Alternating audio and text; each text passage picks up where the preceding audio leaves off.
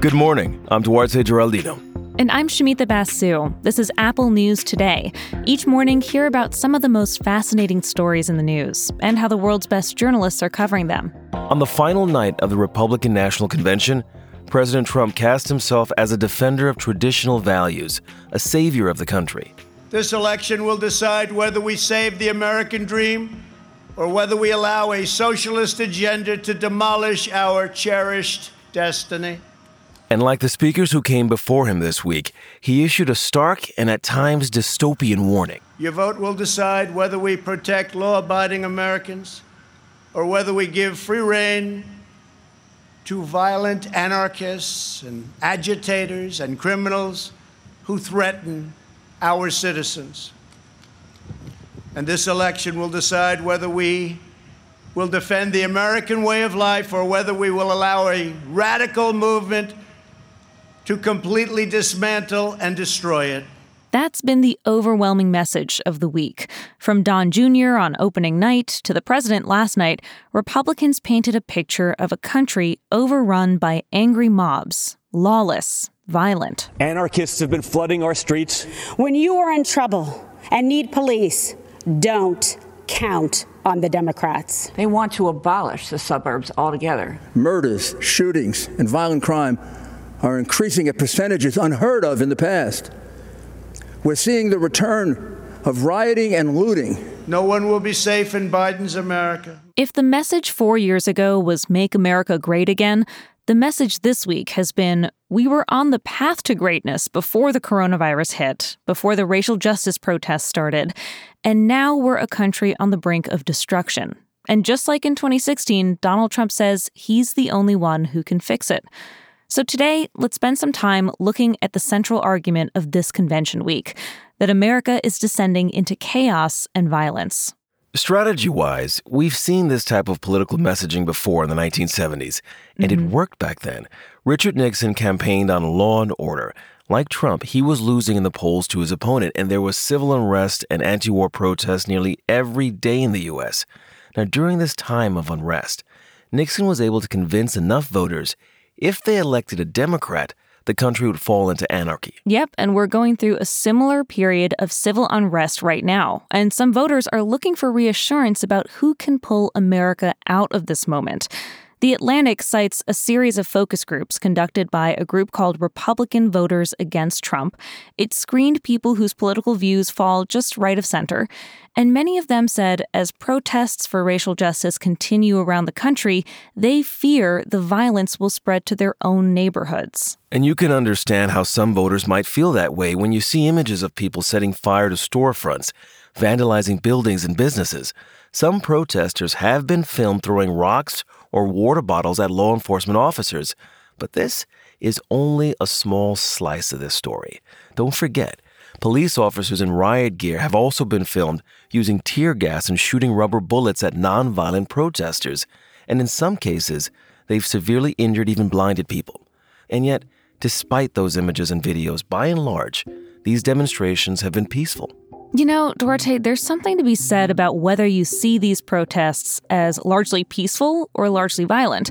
There was a study done in 2018 and 2019 with close to 2,000 participants, all of them were Americans, and they were asked how they identify politically, and then they were presented with a variety of protest scenarios. And this study found when the protesters were described as conservative, both Democrats and Republicans perceived actions like holding up signs and blocking a highway as nonviolent.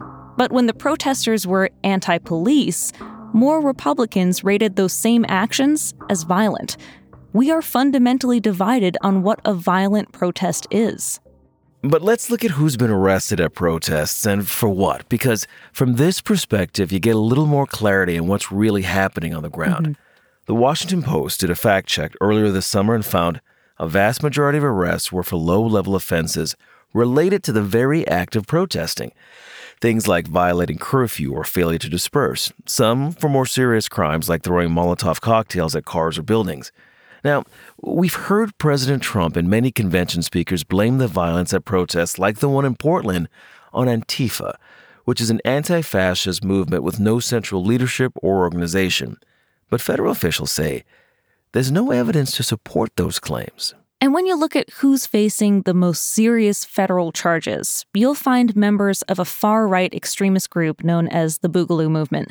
This is an anti government group whose members want to take advantage of civil unrest to incite another civil war, basically to see an end of the political system altogether, according to the Southern Poverty Law Center. In 2019, right wing extremists were responsible for two thirds of terror related attacks and plots in the United States.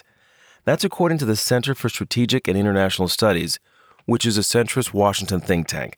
And in the first four months of 2020, right wing extremists have been responsible for 90% of politically motivated attacks and plots. And now, several people who used to work at the Department of Homeland Security are saying they spent years warning the Trump administration about the rising threat of right wing domestic terrorism. Politico interviewed current and former law enforcement officials, both inside and outside DHS, for this story. And according to their accounts, concerned DHS officials drafted detailed plans and urged the department to devote more resources toward preventing domestic terror attacks. They pushed the White House to make it a top priority, but at nearly every step of the way, their suggestions were ignored or minimized. Plans were dropped, and pleas fell on deaf ears.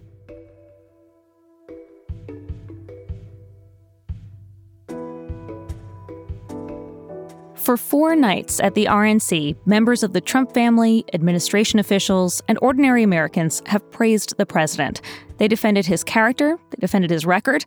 But what did we learn about the party platform this week? What policy changes would a second Trump term bring?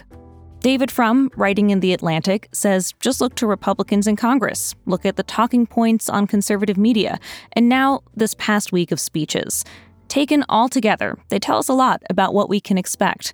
Frum, by the way, is not a Trump supporter. He is a lifelong Republican and served as a speechwriter for George W. Bush. And he says one thing that's at the top of Trump's list is reducing taxes, particularly for the wealthiest Americans. You saw this already during Trump's first term, and he pledged to continue slashing taxes in his speech last night. I will not raise taxes, I will cut them, and very substantially. And ending America's reliance on China is part of that goal. And we will also provide tax credits to bring jobs out of China back to America, and we will impose tariffs on any company that leaves America to produce jobs overseas. To reach that goal, Trump says the U.S. will need to not only defeat Beijing economically, but also militarily, in space and at sea. He calls our relationship with China under Trump, quote, a zero sum game. When China wins, we lose. Now, on health care, throughout his first term, as Trump has pledged to dismantle Obamacare, he's also repeatedly said that he'll be announcing his own health care plan, well, soon. Last night, he promised We will always and very strongly protect patients with pre existing conditions, and that is a pledge from the entire Republican Party. Thank you, Kevin. We will end surprise medical billing, require price transparency, and further reduce the cost of prescription drugs and health insurance premiums. They're coming way down. Vox has an explainer on what we can expect to happen next on the healthcare front. Just days after the election, the Supreme Court will hear a case that could determine the fate of the Affordable Care Act. Now, the most drastic outcome would be the court sides with conservative states and finds the whole law unconstitutional. That would mean millions of people would lose their health insurance during a pandemic. A more narrow decision could eliminate protections for pre existing conditions. Or the court could uphold the law. In Congress, there's not a whole lot Trump and the Democrats agree on. At least in his first term, the president wasn't able to strike any grand deal on health care but they do agree on the need to reduce prescription drug prices. So that could happen. And finally, immigration. It was the cornerstone of his 2016 campaign. Trump fulfilled a lot of the promises he made four years ago. He banned people from several Muslim countries from coming to the U.S. He tightened the southern border. He emboldened ICE, curtailed the ability of immigrants to seek asylum, and through family separation, he sent a very clear message to would be migrants if you come here illegally, you risk being separated from your children and your spouse. What would four more years of Trump mean for immigration? Immigration reporter Gabby Del writes for the Washington Monthly magazine that we'll continue to see an expansion of his first term policies. She notes that a large share of migrants apprehended at the border come from India, so we could see restrictions for migrants from there. Also from Cameroon, the Democratic Republic of Congo, and Eritrea. We should also expect to see more funds diverted from the military to pay for the border wall. And she writes that the Heritage Foundation, a conservative think tank, is encouraging the Trump administration to give immigration judges broader authority to make quick decisions without giving immigrants or asylum seekers a trial. You know, Shamita, there was a lot in last night's speech that Americans won't agree on. But one thing we can probably all agree on this is the most important election in the history of our country. There has never been such a difference between two parties or two individuals in ideology, philosophy, or vision than there is right now. You can find all these stories and more on the Apple News app. And while you're there, check out some of our latest audio stories. Esquire magazine profiles Jamie Harrison, the candidate running against Lindsey Graham this fall. And California Sunday magazine brings us inside the Life Care Center in Kirkland, Washington. It was the first COVID hotspot in the United States. We'll talk with you again on Monday.